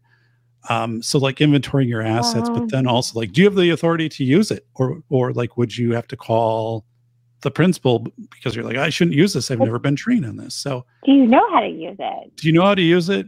And if yeah, and and would you would you grab it and what do you, you know if there's a what what constitutes us because they're in all schools right but what constitutes a situation where we, you'd use it you know if a student had been you know if, if you see somebody who's has their clothing on fire and you're right there would you grab it and try to put it out if there's a small fire or would you just because we're never trained on that right? No one is no one knows the conditions under which to actually use a fire extinguisher. Um and and that's really uh, to me that it, it's really strange. Like we have these things and, I, and one one student responded to me and they said i wouldn't the the thing with the aed in our schools dave is like we were told that the pads for the aeds are really expensive like a hundred bucks each. So like man if i used it and i didn't have to use it that's like a hundred bucks gone and i'm like yikes like i get it but also like you can't you if you can't think that way right you you- just 'cause Right. somebody said that and maybe it's a fact right so that's indisputable it, it does cost a hundred dollars but um but i Is that- i Is that worth more than a kid's life? right and, and and and so it's this whole thing so i what i do is i tell school administrators i'm like tell people you have their back right? You know if they if there's a situation where there's an aed or you know if they deem they had to pull the fire alarm because they they see smoke coming out of a room or something. And and we talk about situations where like um, 1958 our lady of angels fire in chicago there one of the nuns was teaching and they she was made aware of a fire by two students and the nun was trying to find the principal and by the time they found the principal it's too late. 92 students perished in the fire. But if they would have pulled the alarm right away but the nun didn't pull the alarm right because the principal can only authorize pulling the alarm. So um so these are all things and i i, think it's amazing that we aren't more overt as a society on this to which is really basic to human um how humans exist right? That you that we train people that we put systems in place to help people in their own self-preservation and preservation of others and champion that and it's just nowhere like you, you're to be a teacher you're not required to have cpr or first aid um so I so so I struggle I struggle with these things so then I kind of buck the system a little bit of saying, you know, like why not? Like why are we Mhm. why are we not doing this? And they're like go down to Texas. I'm like I'm not going to Texas. They always try to like dispatch me out of the state.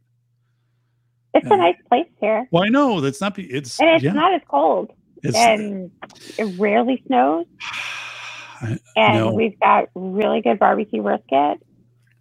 I like all those things. How's the how's the rattlesnake situation? Is is that as bad as what the you know like the History Channel and those the Travel Channel makes it out to be like rattlesnakes? Not uh, not in urban areas, and Okay. not um, rattlesnakes are. They tend to be further west, uh, where it's drier Okay, and hotter. So yeah, we got other stuff here.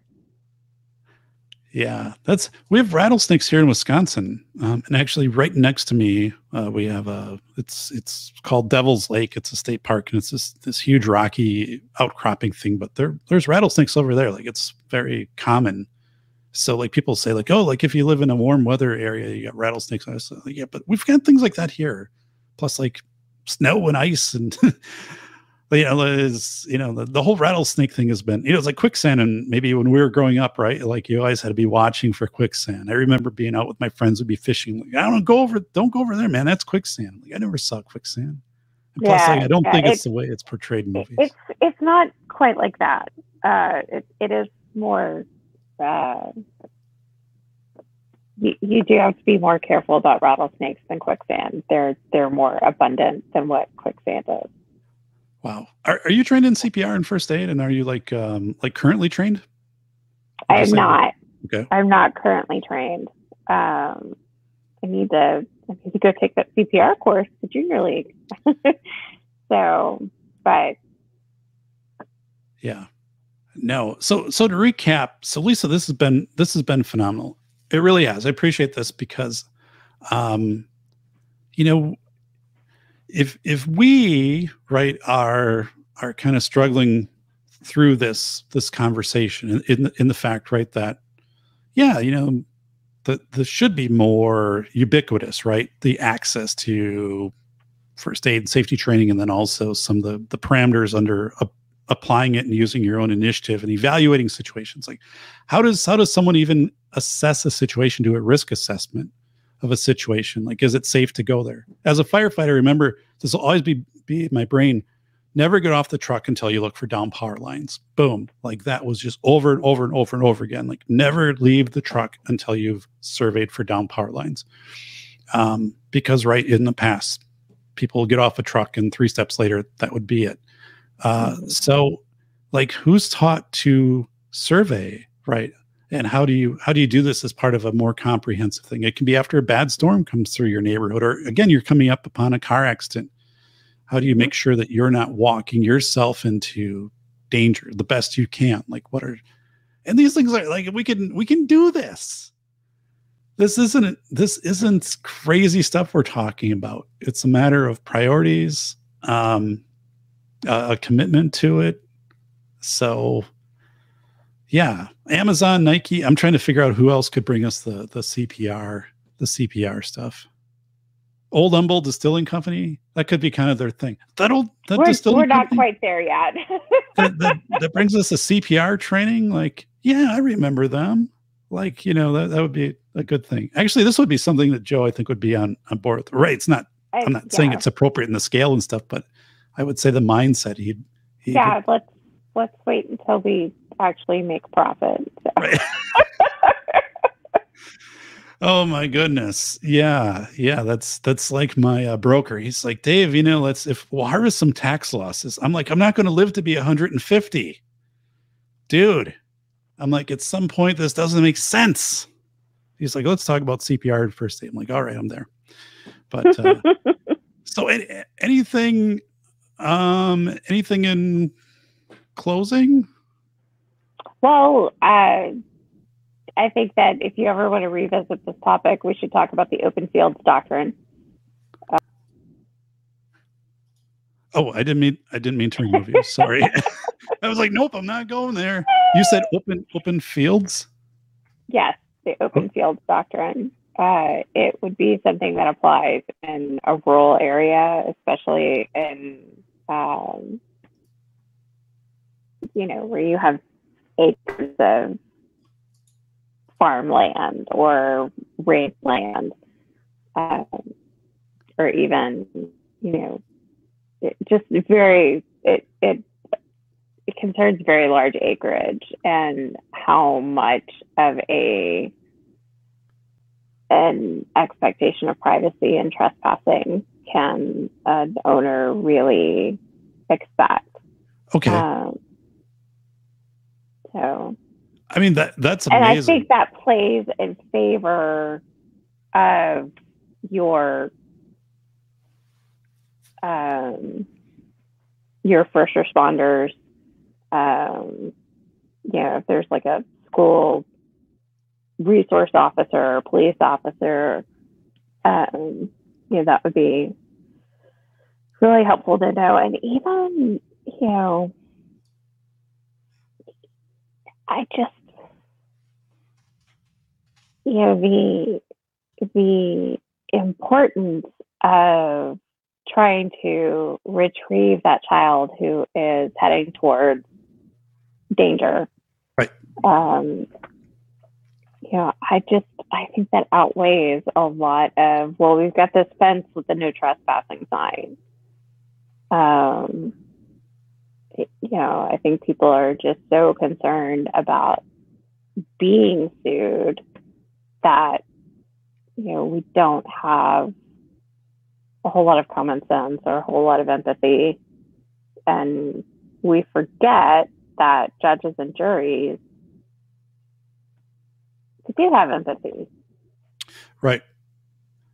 And I, I think that statement is really powerful. You know how you and I I go back to I had a guest um, from Windsor, Ontario, Graham Wilson, who was a flight instructor on the show about two months ago, and he was also underscoring this this thing of primacy, right? Like if, if somebody teaches you this, or someone even talks about this in the media or, or a morning show or whatever, like you're more likely to remember this. It's more likely to kind of stick in in your mind uh, you know, especially if it's someone that you think is maybe prominent as a celebrity or public official, or you know, the the person and on your morning news and and so yeah i mean i i think this makes this makes a lot of sense um and right a, a jury and a judge and and uh um but i i i mean i'm really excited about this. I'll go back and i'll listen. I'll actually probably do some transcribing on this because open field doctrine and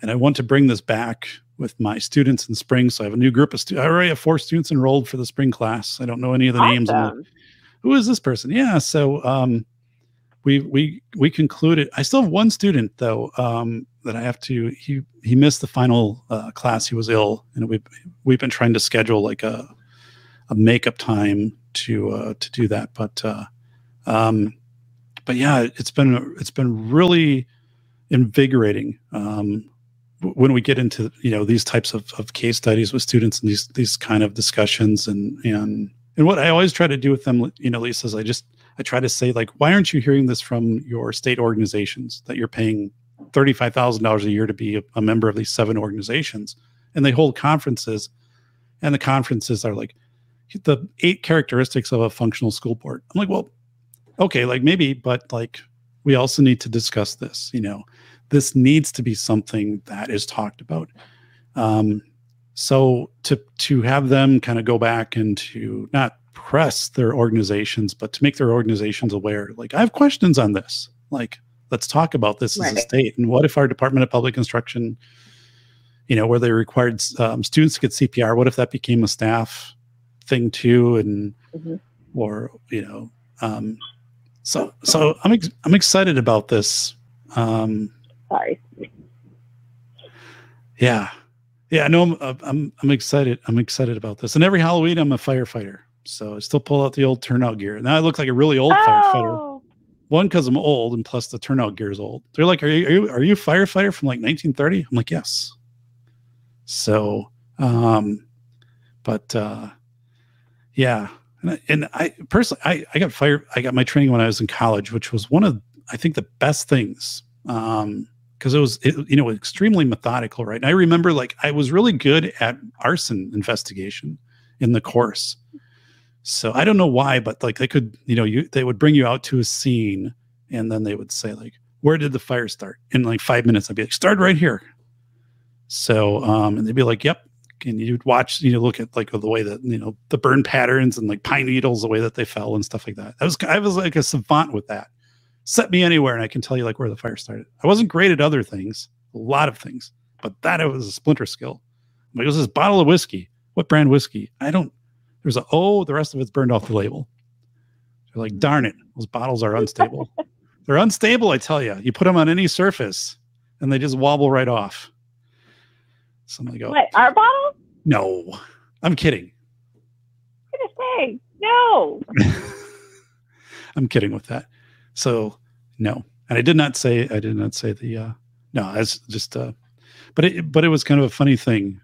Like I was just like, huh, I found my I found my gift. I found my gift. Um, so um, cool. Well, here's what we're going to do, folks, in the chat. What I'm going to do is we'll wrap up here with this show, and then I will start a follow-up show where we can have some additional discussions right? But not we're not legally trying to parse this out and then we can also talk about the some of the safety doc things and we can talk about the sad story here of the hard drive. So which could have used some type of first aid response. It, it didn't receive it and that is that was a harrowing tale my friends when you plug in a drive and you're like where's the e drive why is it not showing up Mhm. and then I'm like, oh no, I've heard stories of this happening. And then you're like, oh my God. So, Lisa, thank you so much for being a guest on the show. Lisa's also a good friend. No. I had a, I had an article that uh, was published in Phi Delta Kappa, and uh, again, I'm not a lawyer, so I, I asked Lisa if she would help. Uh, Am I interpreting this correctly? On it was kind of a abeyance agreement or like s- suspensions, but you don't really give suspensions and, and plea agreements. And she helped me out with that. She's quoted within the article. Uh, but yeah, and appreciate your humor, you know, Lisa, as always, with, with Old Humble and, and coming back on the show. But I, I, I really am thankful and to me, this has been very, uh, very helpful, and hopefully to everybody here. So Bolo, Jim, Yuke, if we can give a shout out here to to Lisa and everybody and New York Outcast. Um, anything as you go, Lisa? Like you have a new show. It's Lisa at uh, Houston uh, Superstar.net. Every- I, every- I do not. okay. Uh, but yeah, still still co-hosting the Lumbo Happy Hour with uh, 2.0 with Joe, and uh, on Friday night. Well, that's on Thursday night. We start at nine o'clock, and I to stay awake. Um, so I started work at like six thirty this morning. So, okay. Right. but So- um, yeah, no, I I don't have my own thing yet, and I also have not yet made it onto the Moth Story Hour, but I'm still working on that. All right. Wow. So hope to hope to be back. It's always good to see you. I know, I know. I need to read your books and leave an Amazon review. that's, and at that's- some point, I will do. that. I wake up in the morning and I'm I as I go through and kind of like check the things. I always go to Amazon and I'm like, okay, so Velocity of Information had a, a new review this week, but yeah, School of Errors has been hanging out at 54 for a long time, oh, and uh, it hasn't got to 55. So I'm like, someone's going to be the 55th review for that. Um, so yeah, it's it's maybe it's been it will be me. It maybe. it could be you and it, it is it is cool because um so oh look at this like uh did you get the range Uh, extender so you can steal your neighbor's wi-fi No, Bacon. I am on my own Wi-Fi. It is not my problem. Like, it's Joe's problem. wow it is joe bolo's saying can you run red lights and i i that was a question from a previous show and and obviously i, I don't it comes into this whole thing of a law of necessity if you're trying to find if you're if you're chasing somebody who's just kidnapped somebody right and you're trying to call 911 but again that's all subjective. And i don't think there would ever be an attorney who would tell you yes if you see someone kidnapped you anticipate they've been kidnapped and they take off right? You can follow them as you're calling 911 and during that you can drive through red lights and things like that. That gets in i mean we don't have to unpack that but but that's where this whole subjectiveness and understanding law of necessity comes in. And now if, now if like the dispatcher is telling you to stay on their tail i mean that's a that's a little bit of a different thing um, but um, i don't run, i do not run red lights by the way. So i'm very i'm a very like old fashioned driver. I have a very big buick lacrosse. I drive it like an old person and yeah, like even when i park i'm like oh i could have pulled it three feet further.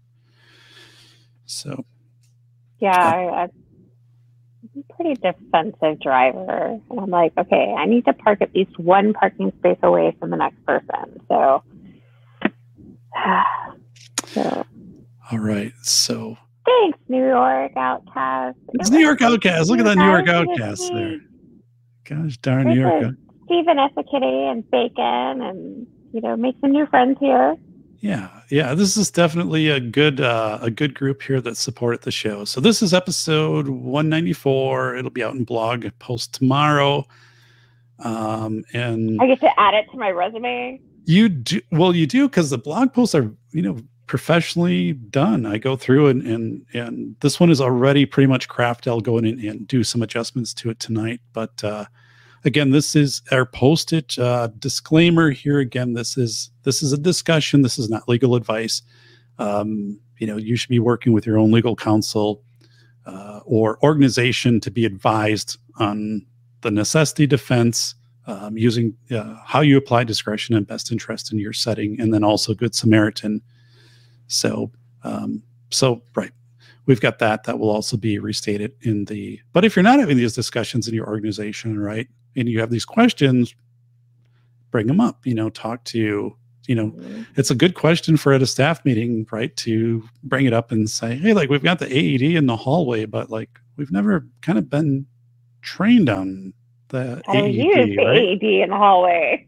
so like you know what's the deal? And and so some of those things of of just and every and then pretty soon like three other people are like i had the same question. Like i'm Mhm. so what do we is it for decoration?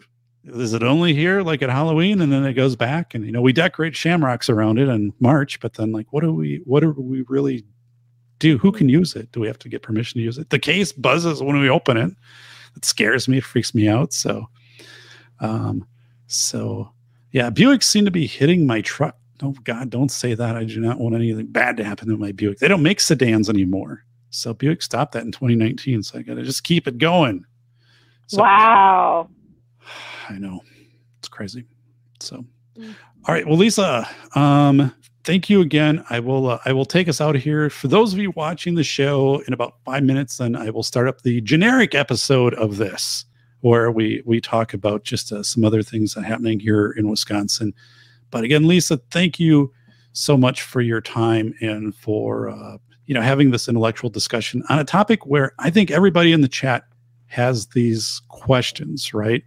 and kind of these these um right these uncertainties um and and we we broached on some pretty big things like you know should there be a state campaign? Should there be a national campaign? And where does change start? And you know change starts with kyle the student who had a heart attack when he was seven and then eventually we have a bill that all students are receiving um, cpr so all right so i will uh, i will take us out here so lisa have a terrific night Thank you. Take care. Texas. You too. Bye. All right, folks. That was awesome. Um, Lisa Linney, our attorney friends. So thank you so much. I will um, I will uh, do our exit show stuff here. And if I can uh so well I'll tell you what, I'm not I won't uh, I I don't have it up over well let me everything's kind of like over every, As chaos erupts, torrents of conflicting yet urgent messages gush from media outlets. What is the magnitude of the incident, and what should people do to protect themselves? Dr. David P. Perodeau teaches you how to prevent mental burnout by observing indicators and building a robust member check network. Reporter James David Dixon of the Detroit News proclaims the velocity of information will empower its readers. Drawing on current events, history, interviews, and scholarship, the velocity of information is an education in the way people react and adapt to change in this fast spinning world. Never has it been more important to sift facts and stories for truth and meaning. There are teachable moments on every page. Buy The Velocity of Information Human Thinking During Chaotic Times. Available from your favorite bookstore or online retailer. How were the beans and chili that you had for breakfast? They were delicious. Thank you for asking. But now I am very gassy. I'm sorry to hear that.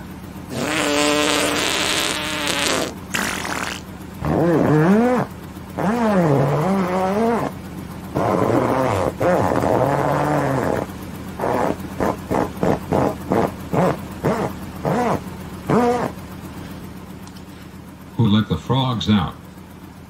Pew, very bad. I have to open the window. Oh no. My cap flew off and it was sucked into the engine.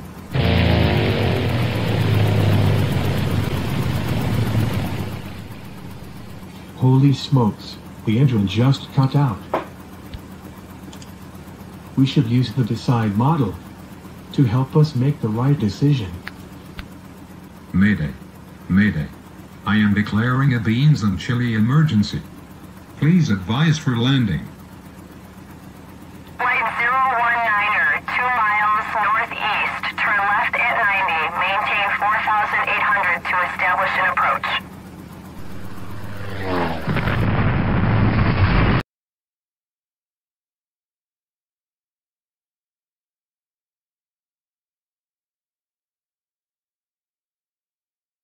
Holy shit, a ghost. Um, do, do you mind moving out of the way? You're blocking the TV. Oh shit. Sorry, man. It's okay. Thank you. All right, everybody. I will be back in five minutes with a new stream. Oh my goodness, uh, a lot to think about. This was an awesome show with uh, Lisa Linney. So so much. So we'll kind of do um, an, a discussion, uh, a little bit informal on that. We're also going to talk about this uh, backing up your your data and stuff here. This this drive no longer works. It's very sad. Unfortunately, it's a safety. It's 181 episodes, which are are gone. But uh, hang on, everybody. I have to uh, to restoke the fireplace, and I'm going to end this show um, right now, and then I will be back with a new one. So uh, take care, everybody. Oh, let me do let me do this. Um, it's a second here. So, um, no, no, no. Um, yes, and no, and uh, thumbs up for the show. There we go, thumbs up. And then let's do uh, let's do this. All right, everybody. This was an awesome show. Thank you so much. Subscribe to the Safety Doc podcast. Share it with others. Um, appreciate it. I will be back in about five minutes. So uh, take care, everybody, and I'll be back in just a little bit.